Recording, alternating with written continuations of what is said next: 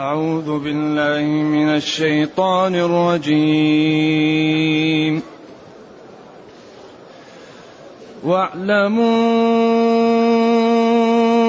أنما غنمتم من شيء فأن لله خمسه. فأن لله خمسه وللرسول ولذي القربى واليتامى والمساكين ولذي القربى واليتامى والمساكين وابن السبيل إن كنتم آمنتم بالله إن كنتم آمنتم بالله وما أنزلنا على عبدنا يوم الفرقان وما أنزلنا على عبدنا يوم الفرقان يوم التقى الجمعان والله على كل شيء قدير. الحمد لله الذي أنزل إلينا أشمل الكتاب وأرسل إلينا أفضل الرسل وجعلنا خير أمة أخرجت للناس. فله الحمد وله الشكر على هذه النعم العظيمة والآلاء الجسيمة. والصلاة والسلام على خير خلق الله وعلى آله وأصحابه ومن اهتدى بهداه. ما بعد فإن الله تعالى يبين في هذه الآية قسمة الغنائم. واعلموا أن ما غنمتم من شيء فأن لله خمسه. المال الذي يحوزه المسلمون من الكفار منقسم إلى قسمين. قسم يسمى الغنائم أو الأنفال وقسم يسمى الفيء والفيء والغنائم والأنفال في اللغة العربية شيء واحد لكن الشرع خصص الأنفال بنوع من المال وخصص الغنائم بنوع من المال. فالأنفال والغنائم يعني لنوع من المال والفيء لنوع من المال.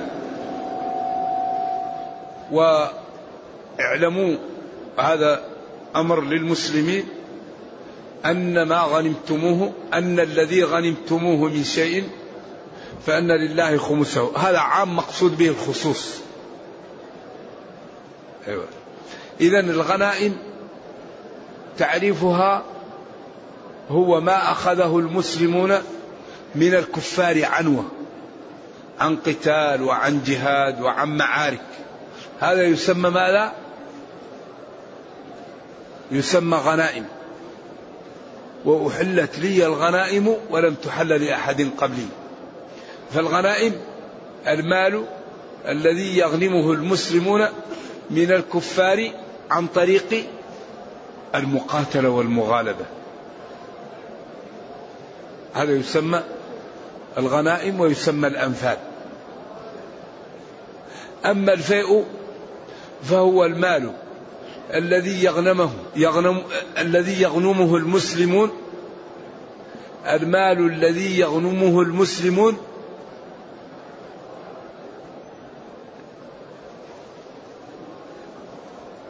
من الكفار من غير أن يتعبوا فيه.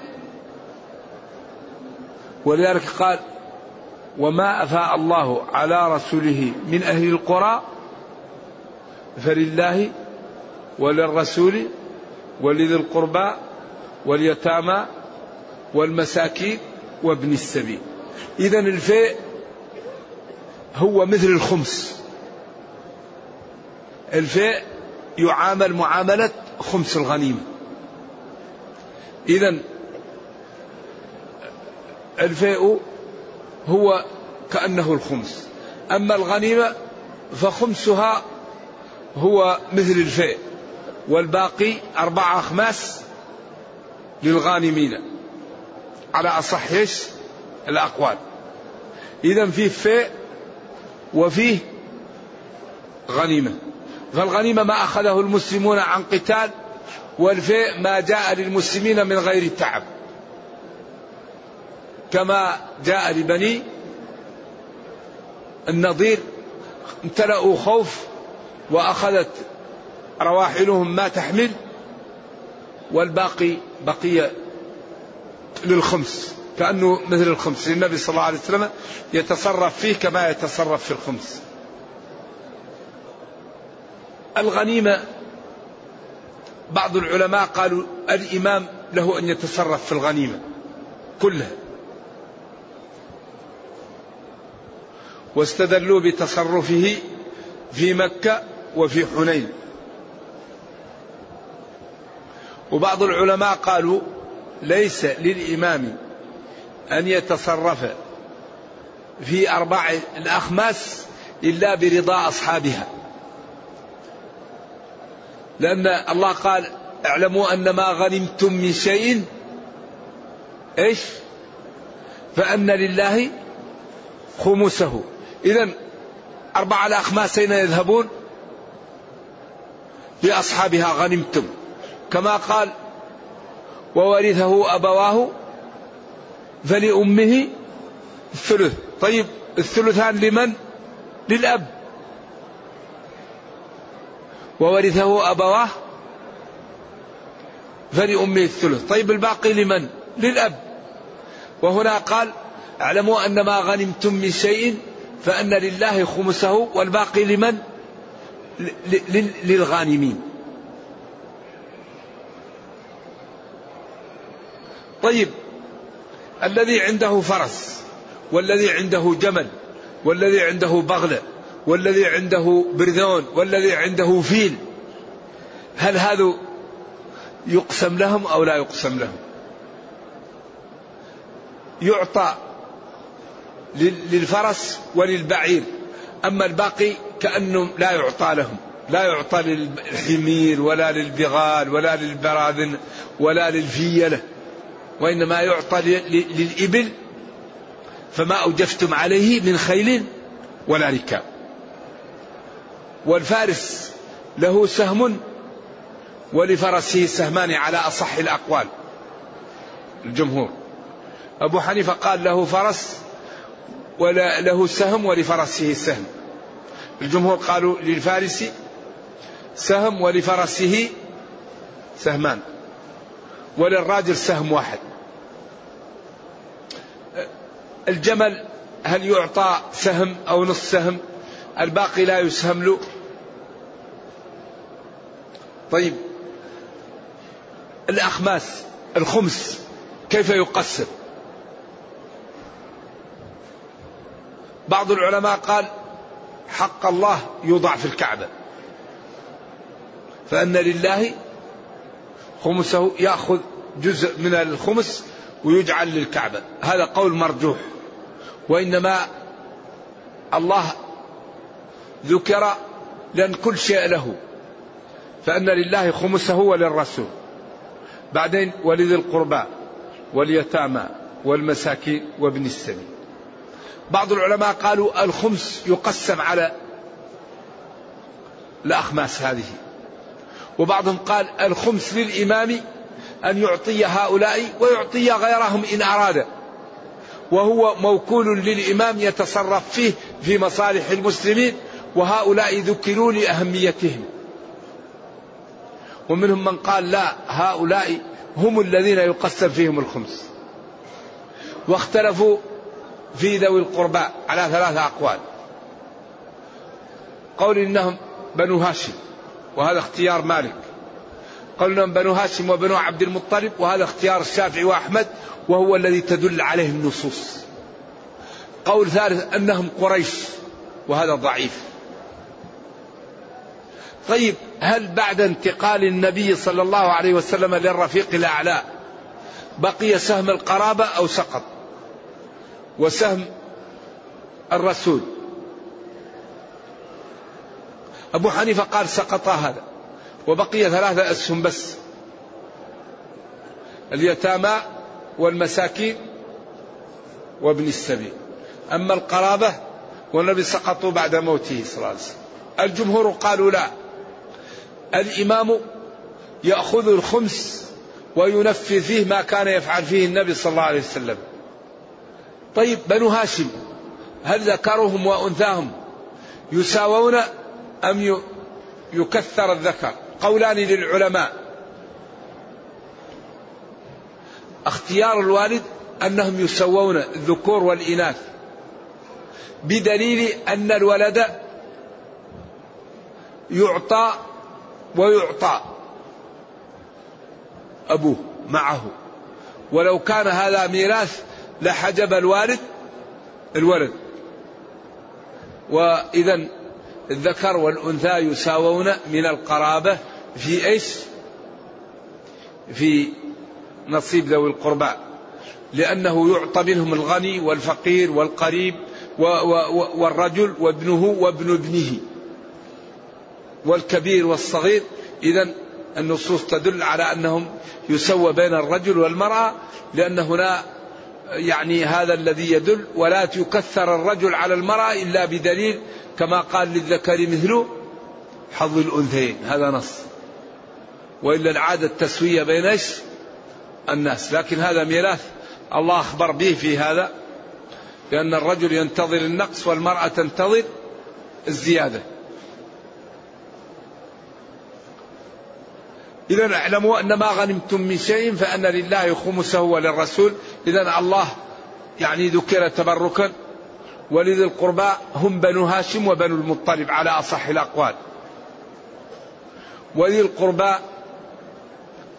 يعني فقيرهم وغنيهم. واليتامى والمساكين وابن السبيل الفقراء المحتاجون هذا إن كنتم آمنتم بالله وما أنزلنا على عبدنا يوم الفرقان يوم التقى الجمعان. أي إن كنتم آمنتم بالله فنفذوا ذلك واعملوا به. وآمنتم بما أنزل الله على عبده يوم الفرقان من القرآن يوم التقى الجمعان جمع قريش وجمع المسلمين. وفي هذه الموقعة ظهر نصر الله للمسلمين مع ضعفهم. وقلة عددهم وعددهم ومع قوة المشركين وإمكانياتهم الهائلة. ولذلك قال جل وعلا ولقد نصركم الله ببدر وأنتم أذلة جملة حالية نصركم في حال ذلكم طيب ما غنمتم من شيء؟ الأراضي. للعلماء فيها ثلاثة أقوال. المسلمون إذا فتحوا أرضا الشافعي قال تقسم كالذهب والفضة والأموال. وخيبر الجزء الذي فتح عنوة قسموا والجزء الذي فتح صلح تركه. أيوة ولذلك الشافعي يقول كل الأراضي تقسم. مالك قال الأراضي لا تبقى وقف للمسلمين ولا تقسم. بعض العلماء قالوا الإمام مخير. إن أراد أن يقسم فله وإن أراد أن يترك الأرض لمن؟ للمسلمين فله ذلك. والفرق بين الأرض التي قسمت والفرق التي لم تقسم الأرض التي قسمت أرض عشر تكون لأصحابها يدفع منها العشر أو نصف العشر إن كانت تسقى بتعب. أما الأرض التي هي للمسلمين أرض خراج. يعمل الناس عليها إيش؟ ويدفعوا جزء من الخراج. سواء كانوا أهل ذمة أو مسلمون يشتغلوا فيها ويدفعوا نسبة منها للمسلمين. إذا الأرض المفتوحة إن قسمت تكون أرض عشر وإن لم تقسم تكون أرض خراج. يعني يدفع منها نسبة لمن يشتغل فيها. كما فعل النبي صلى الله عليه وسلم مع اليهود في خيبر. يعني زارعهم على النصف. طيب مكة هل فتحت صلحا أو عنوة من العلماء من قال فتحت صلحا. واستدلوا من دخل دار أبي سفيان فهو آمن. ومن دخل بيته فهو آمن. ومن دخل الحرم فهو آمن.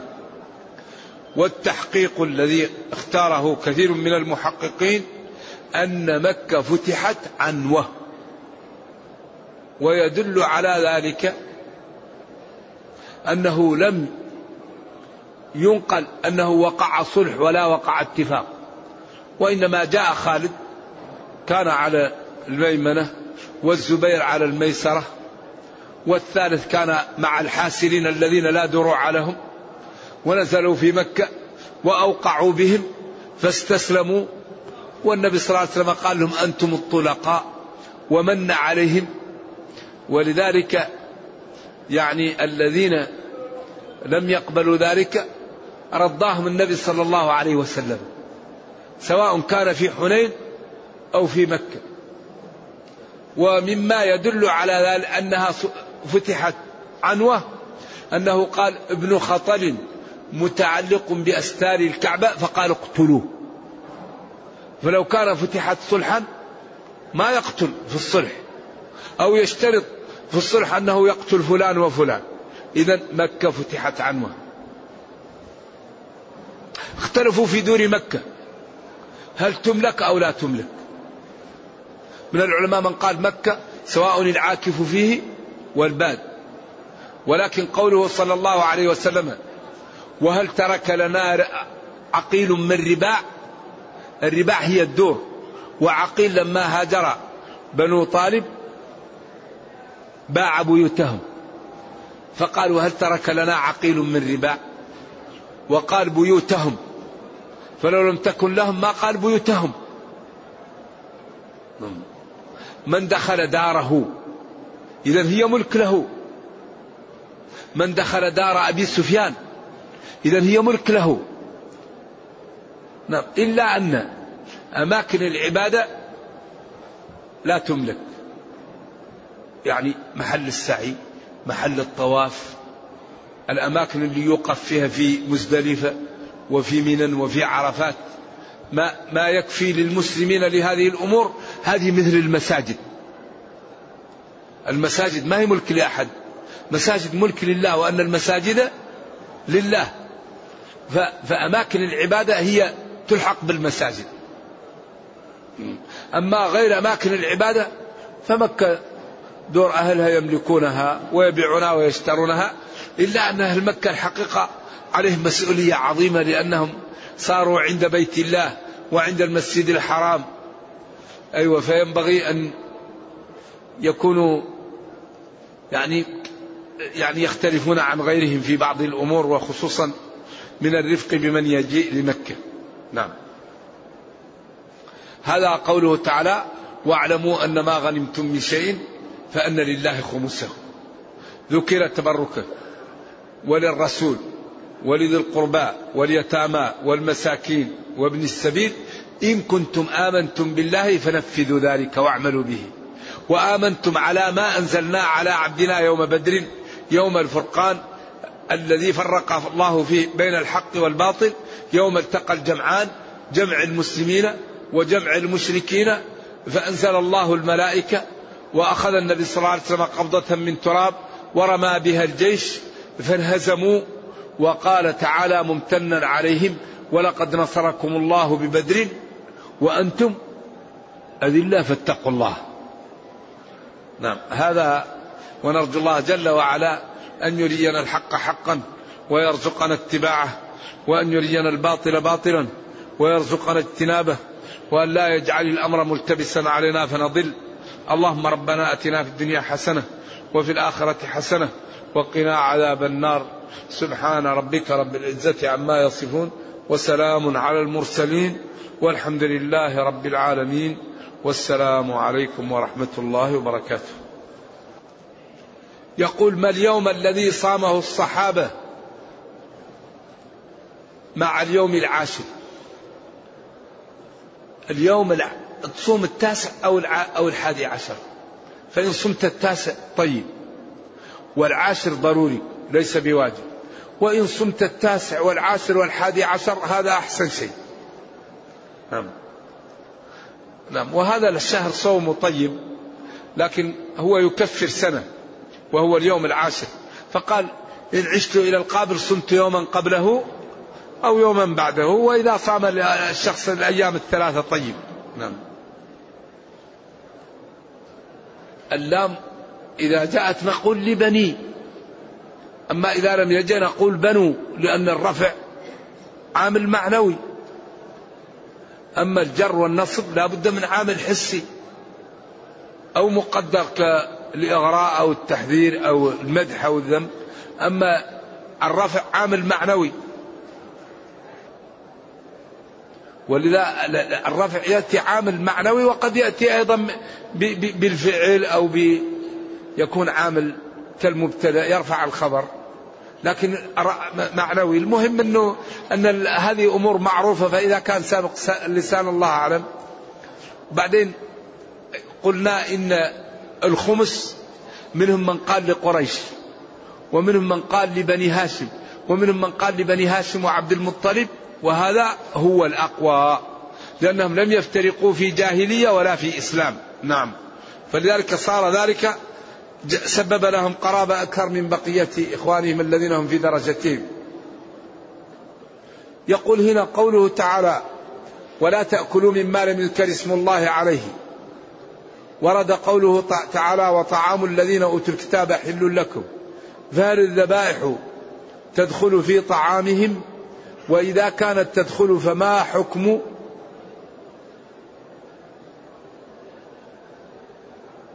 أكل من لم يذكر اسم الله عليه؟ هذا للعلماء فيه قولان.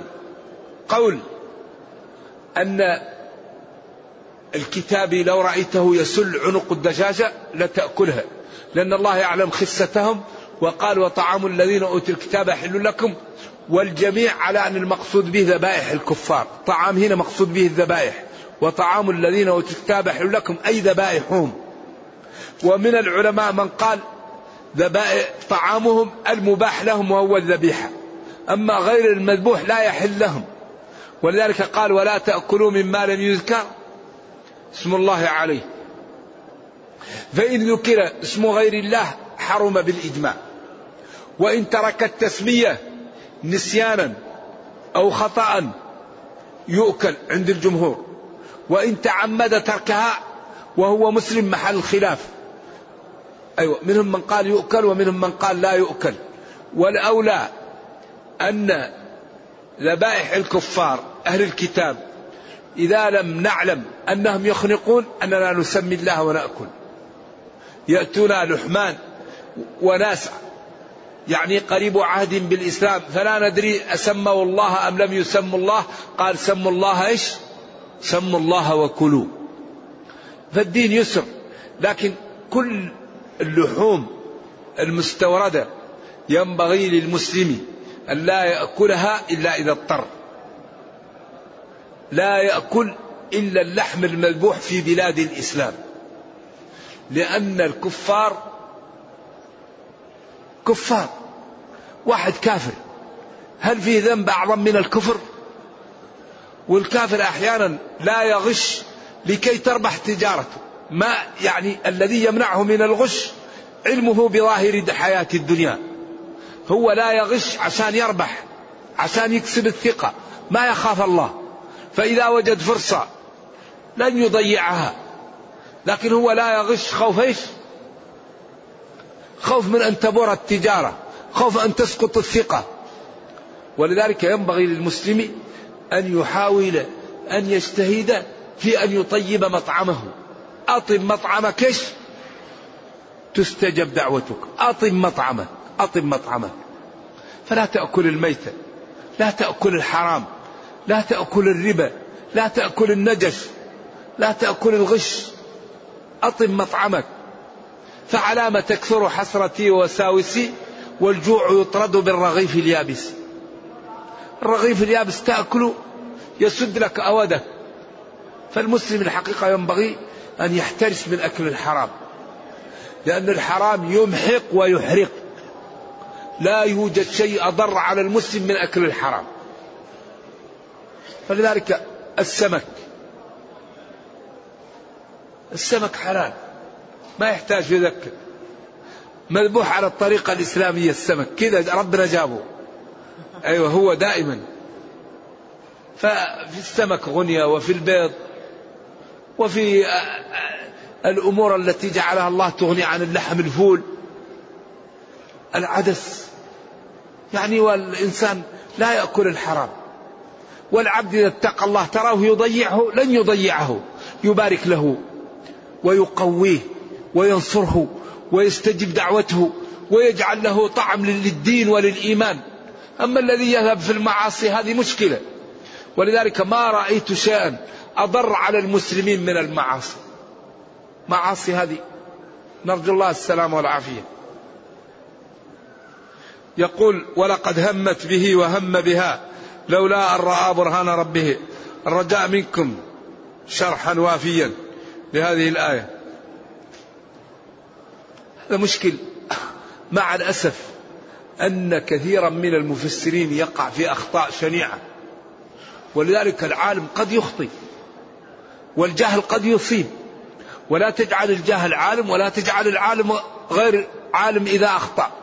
فالخطأ يرد ممن قاله والحق يقبل ممن قاله. ولقد همت به. انتهى الكلام. وهم بها لولا أن رأى برهان ربه فرأى برهان ربه فلم يهم بها.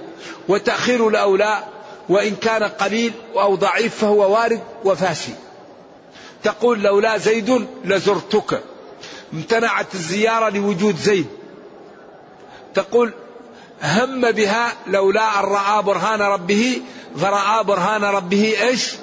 فلم يهم بها. وهذا يدل عليه خمسة أمور. خمسة أمور في الآية. هو رأى برهان ربه فلم يهم بها. هذا أقوى الأقوال. وإن قال جلة من, من فضلاء العلماء بخلافه. أول شيء أنها لما قالت هيت لك قال فجأة معاذ الله معاذ الله. إنه ربي أحسن مثواي. ثاني شيء شهد شاهد من أهلها. إن كان قميصه قد من قبل فصدقت. وهو من الكاذبين وإن كان قميصه قد من دبر فكذبت وهو من الصادقين فلما رأى قميصه قد من دبر قال إنه من كيدكن إن كيدكن عظيم. يوسف أعرض عن هذا واستغفري لذنبك إنك كنت من الخاطئين. الثالث جمعها للنسوة والنكاية بهم لأنهن لما رأينا يوسف حرن لجماله ولحسنه وقطعن أيديهن. فلما رأينه أكبرنه. قيل وقع لهن أمور خاصة بهن. وقيل أكبرن جماله وعظم عليهن. وقلنا حاشا لله ما هذا بشرا إن هذا إلا ملك كريم. فهي نكاية بهم قالت فذلكن الذي لمتنني فيه. ولقد راودته عن نفسه فاستعصم. الأمر الرابع استجابة الله له الدعاء على نفسه. رب السجن أحب إلي مما يدعونني إليه. فاستجاب له ربه فصرف عنه كيدهن بسجنه. الأمر الخامس قولها بعد خروجه من السجن والنهاية القصة. الآن حصحص الحق. أنا راودته عن نفسه وإنه لمن الصادقين. بعد هذا نقول هم بها. ما هذا كذب لم يهم بها وإنما همت هي وهو رأى برهان ربه فلم يهم بها وهذه كلها أدلة وبراهين والله تعالى أعلم. نعم. كثير نكتفي بهذا. نعم. من قال لا إله إلا الله وحده لا شريك له له الملك وله الحمد وهو على كل شيء قدير. عشر مرات كان كمن اعتق أربعة أنفس من ولد إسماعيل. حديث الصحيحين. أما الحديث الثاني إيش هو؟ صلى ثمان ركعات وهل هي الضحى أو الفتح؟ وعائشة تقول ما رأيت رسول الله صلى الله عليه وسلم صلى الضحى. وأبو هريرة يقول أوصاني خليلي بثلاث. والضحى صلاة طيبة إذا صليت ركعتين أربعة ستة ثمانية عشرة أثنى عشر إن صليت طيب أعلاها اثنى عشر أو ركعتين أو ثمانية تصليه وأفضل وقت له حين ترمض الفصال حين تكون الساعة 11 أو 11 ونص تمام. وبعدين هذا يسر يعني صلوات النافل طيبة وهي تكمل منها الفريضة. وربنا كريم وافعلوا الخير لعلكم تفلحون. نعم. نكتفي بهذا. نعم. السلام عليكم.